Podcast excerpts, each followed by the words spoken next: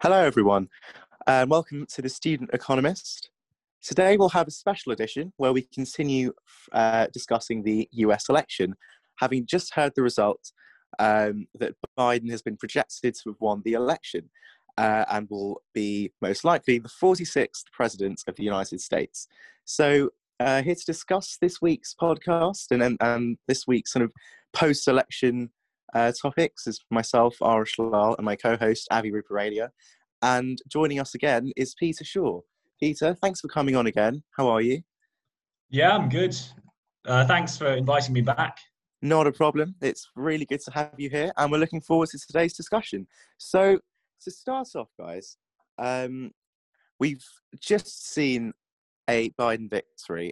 Well, we've been told we've, we've got a Biden victory, but it's a lot closer than what many of the polls have been um, predicting prior to the election. Now, we were obviously wary beforehand about trusting polls, and it looks like they have sort of misled us again, although they predicted the result correctly um, in regards to the um, scale of the result or the difference between Biden and Trump.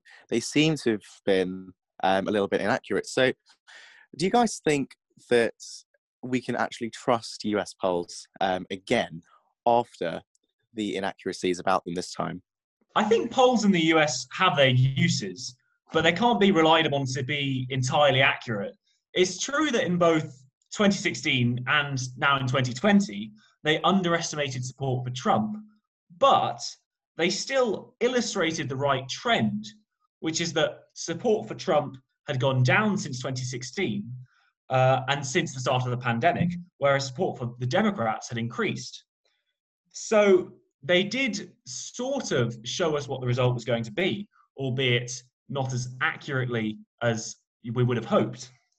And in all fairness to the polls, this was an extremely unusual, extremely unprecedented election because which was always going to be difficult to predict because we had the highest turnout in 120 years, 67%.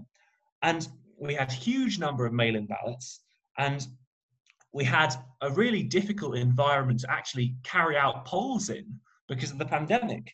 So, so they're not perfect, but they're still useful.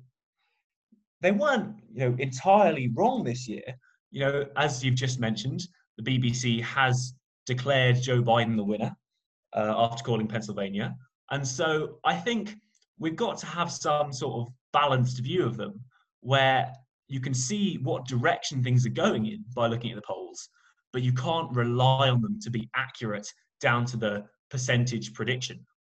Yeah, I totally agree. Um, this we've got to say that the polls, considering the times that are unprecedented, they did okay, but it's still it's the fact that we've had two years of polls that have been kind of a bit out there from what actually happened, and we compare them to the exit polls in the UK when we get uh, when we have a general election, what happened in uh, with Boris Johnson's overwhelming victory in 2019 and Theresa May's hung parliament in 2017, I believe. Wow, it's a long time ago. And if you compare them to the US polls, and the US polls are quite underwhelming in the, the way they projected Biden would win. And the fact that it came so close in some of these swing states like Georgia, Pennsylvania, and even even Florida, Biden was ahead the whole way through uh, pre-election, and I think it was very close. But Trump's, I think, won that by three percent. Uh, three percent. So the the the polls have got better because they technically predicted the overall result but they didn't predict these individual key states very well. Uh, do you have any thoughts? Yeah, definitely. So I think you guys have added some really good things there. And I definitely agree with the general thesis that we, whilst perhaps not um, looking at the exact ideas of polls, can certainly rely on them for the final result. Now, I just want to say why it might be um, sort of impossible for a, for a poll um, particularly in a, in a country like the US, to actually come up with a more accurate result. Now, in the US at the moment, we've obviously seen an unprecedented situation this year, but crucially, the election um, in regards to states one, um, barring a few, um, hasn't really seen too many changes. It hasn't really seen too many Republican losses and Democratic gains. Um, it's kind of the differences that have come about have been more due to more voters getting involved. And I think that therefore the kind of um, sort of the lack of what the polls predicted didn't really take into account the excessive United States partisanship that we see in place at the moment. And despite unprecedented um, events, the ability of voters to continue to adhere to one sort of party or one ideology um, over and over again. I think that is certainly present in the, in the United States, um, which polls perhaps can't always take into account. And also, polls crucially do always rely on sort of what people say, what people show about themselves, um, what potential voters are willing to sort of share. Um, but actually, in the United States at the moment, it's, it's actually been found, um, particularly from something called the Cato Institute, which is like a libertarian think tank, that strong liberals are actually the only ideological group in the United States who feel free to sort of consistently portray their political viewpoints, um, perhaps due to the fear of other um, of other groups such as stronger conservatives about potential um. So it seems that freedom of speech here almost is restricted somewhat. Um, so I'd say due to that, uh, and due to sort of the favouring of these strong liberals, um, which the polls can result in, um, we see a potentially sort of inaccurate result or an, an inaccurate kind of survey of the true opinion of the population. Um, so yeah, so that's the US polls. Now, Trump has brought up many issues during this election. Um, as, sorry, not during the election, but during his tenure as president, um, such as major inequalities in the United States. Um, and obviously has left a situation which Joe Biden has to clear up. So, how do you feel he'll go on about this? And do you think he will be able to clear up the sort of issues uh, the Trump administration has put into place? So essentially, America have now elected a president that is, that you could say, is the stark opposite of Donald Trump. And this is a person who has the first female vice president, who is also someone who is an ethnic minority. It, it's he's signaling an almost more open less less Trump like America. And essentially these inequalities now they've been brought to the surface. And I don't think Trump meant to bring them to the surface. Um, he has to deal with them. And there's I, I, I, can, I can see Joe Biden dealing with these uh, inequalities. Um, first and foremost, he's got to deal with some of the police policing issues with black people, as we've seen with uh, what happened with George Floyd a few months ago. So there are some fundamental inequality issues here, and he Trump almost brought, and I don't want to come across bad.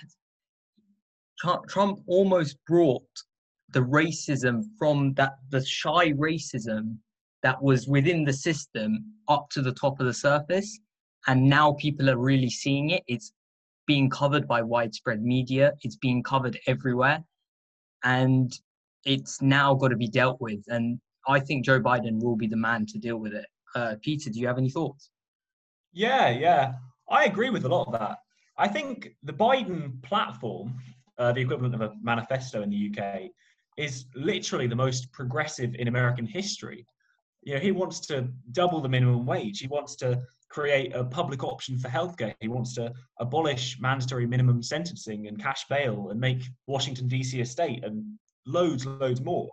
Um, I think the real question when it comes to how he's going to do that is it's all about whether he's going to have control of the House of Representatives and Senate. Because if he doesn't, then we could be in for as unproductive a Congress as under Trump and under the second term of Obama. You know, and that really comes down to whether the, the Democrats will be able to flip the Senate, which it doesn't look like they're going to be able to. They'll keep the House representatives, but unless they win both of Georgia's seats in the runoff election in January, then the Republicans are going to keep the Senate. And if they do, then it's difficult to see how Biden's going to get, you know, any of his, you know, policy promises passed. And that's really kind of worrying. It's like we could have a functioning government able to pass legislation, able to address the inequalities Avi's just mentioned, um, but we could also not. And you know, it's hard to see.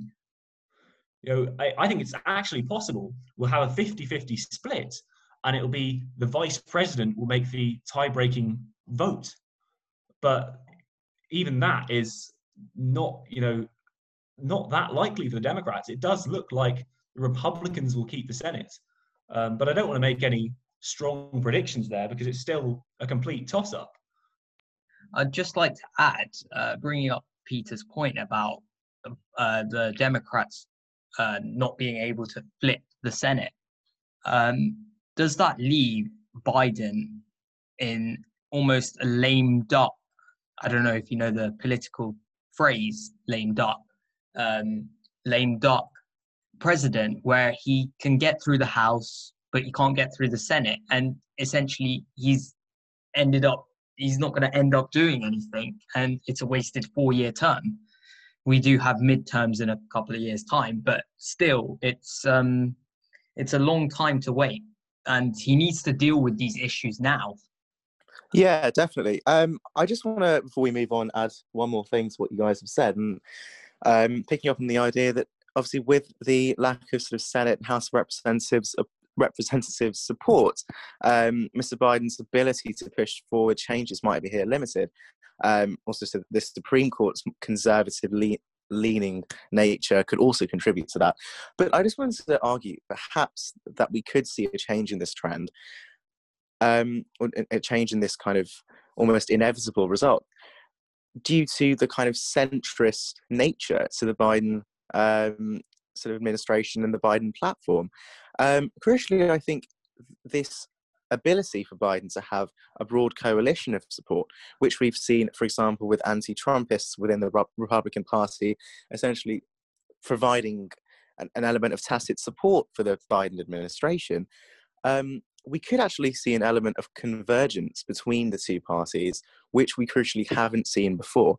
Um, also, at this kind of a time, at this unprecedented time, the importance of US politics to appeal to what the people crucially need has risen more than ever before.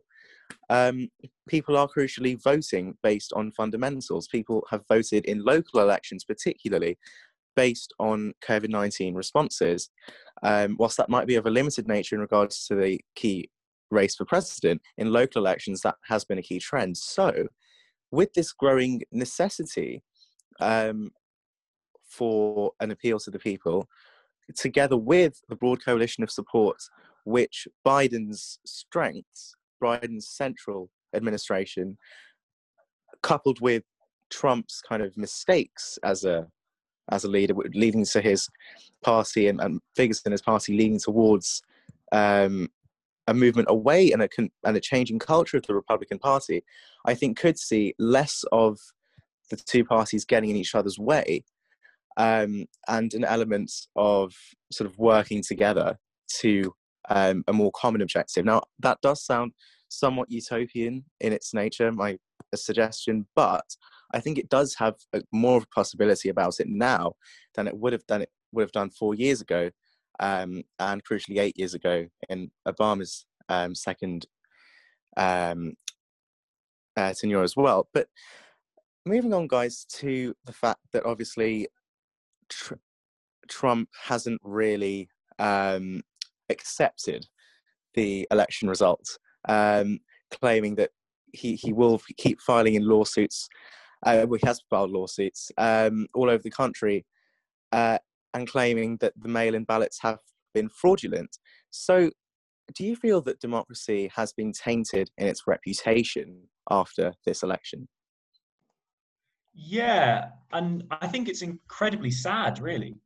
I think we fail to fully appreciate that there are autocrats all over the world that will be using the chaos of this election as justification for continuing to oppose democratic reforms in their countries. You know, propaganda works best when there's a grain of truth in it. And that's what Trump is, you know, giving these autocrats by seemingly refusing to go along with the electoral process. Um, and they're just going to use that. Putin's going to use that. Xi Jinping is going to use that, and so on. You know, CCTV, Chinese state media, is using this U.S. election uh, to present democracy as a failed system, which is which is obviously ridiculous. But it will be very effective propaganda, and it will give a false legitimacy to a lot of really bad regimes around the world. And it's not just democracy; it's the reputation of the US as well in the world. You know, the US's favorability rating in a lot of countries was, you know, three quarters under Obama, but it's just plummeted to about a quarter in a lot of the same countries like South Korea and Japan and France and Britain as well. And those are key allies. And that's really going to have undermined a lot of US influence in the world. So, without a doubt, I think this election has damaged the reputation of democracy and the US, uh, which is a great shame. Yeah, I totally agree, and I, I have to agree that democracies, um, democracy as a whole, has been well. We've seen a bit of a tarnished, um, tarnished reputation over the past four years with Donald Trump especially with the Russia influence, uh, the previous Russia influence on the election, or supposed Russia influence, we've seen a lot of things with um, with Donald Trump, who is he almost acts like a bully, and he he's now he's not acting in a respectable manner. Most presidents who have lost an election at this point would have conceded, and this is shows the state that or state Donald Trump is in that he can't accept the victory and he's going out uh, kicking and screaming. And essentially, it's giving democracy a bad name. And I agree with what Peter says. Uh, these some of these author- authoritarian regimes, such as Russia and China, can use this as very good propaganda for uh, anti-democracy. And essentially is giving all other it's not just america that's losing out it's now the rest of the democratic world that is now losing out. And it's that i wouldn't be surprised next uk election if we see questions about um, some of the foreign influences etc because of this election. And it's made people more aware that democracy is not what it seems. And it's not this um, glorious way of freedom of speech. And actually, it's a lot more different. And Trump has essentially changed the way we think democracy is because of the way he has acted throughout this election. Uh, does anyone else have any thoughts? Yeah, definitely. Um, definitely agree with what you guys have said in the sense that um, it's sort of weakened the idea and the doctrine of US democracy.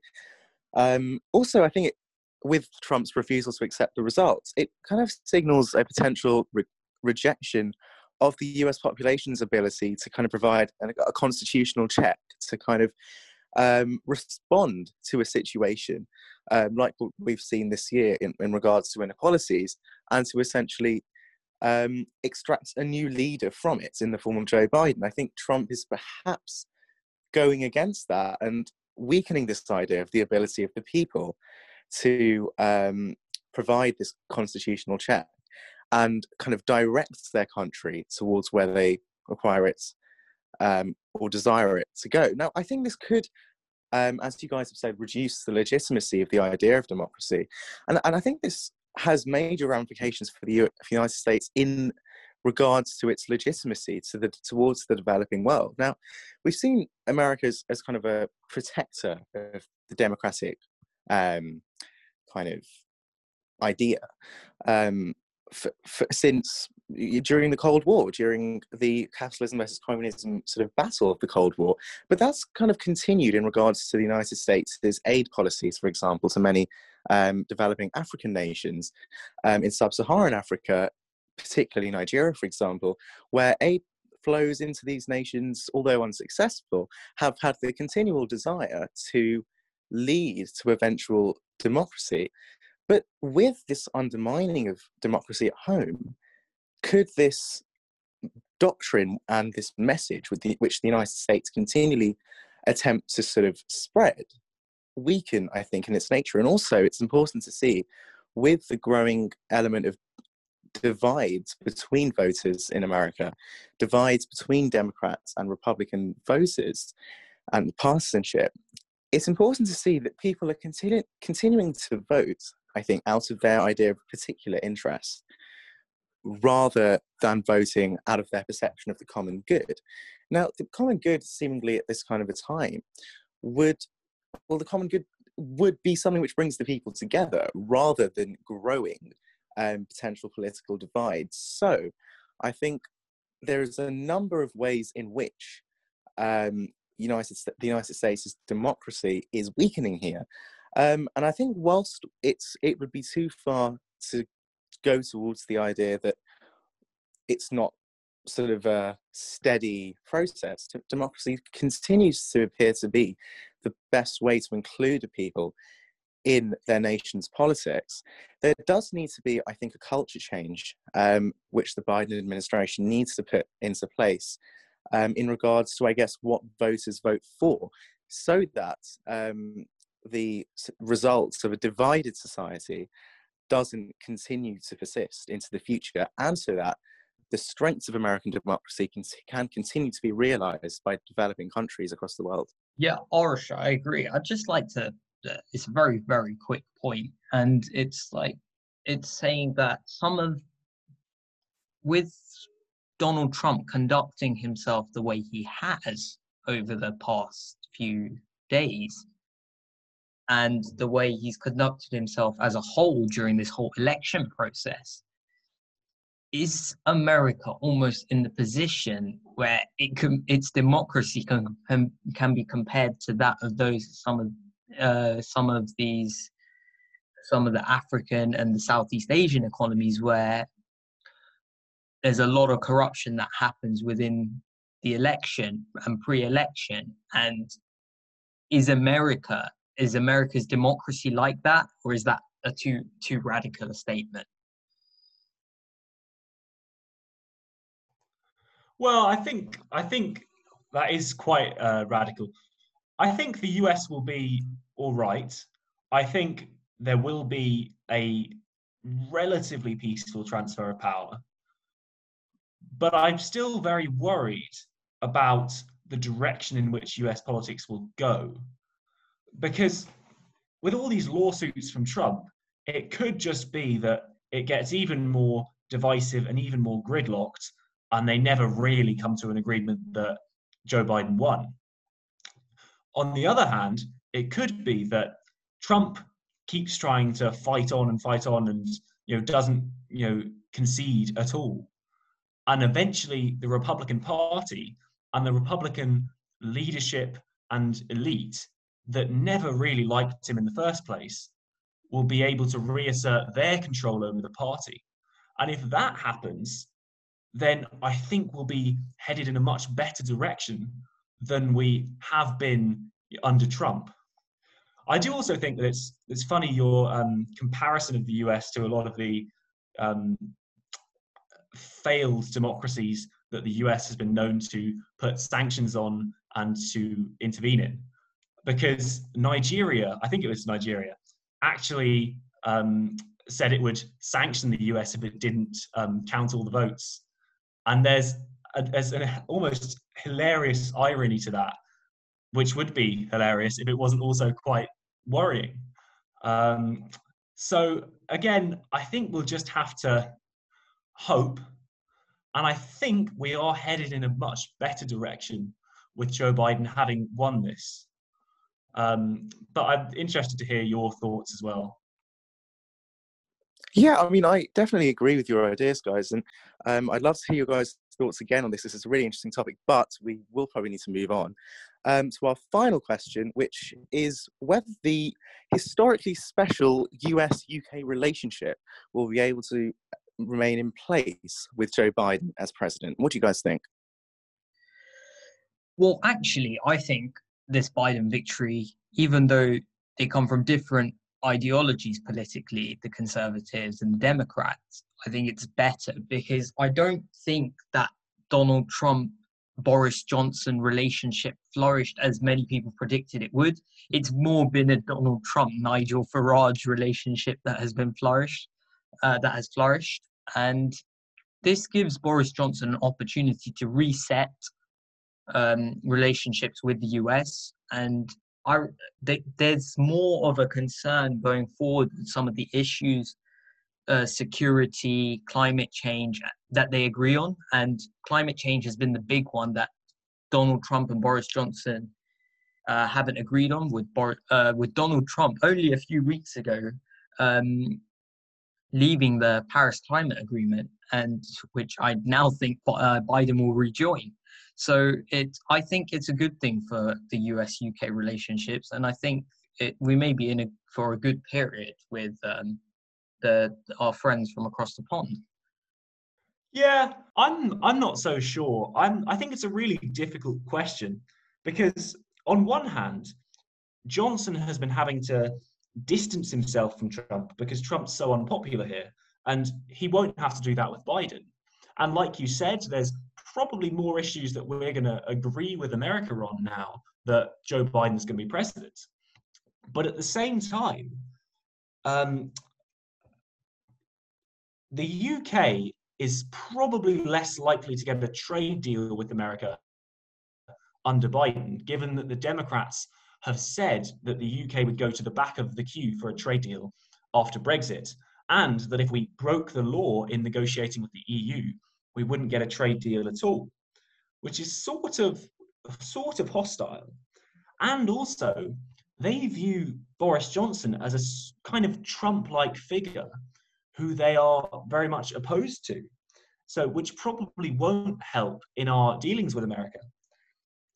But I think it's sort of it's two sides of a coin. It's it's it's really a which you know which one outweighs the other.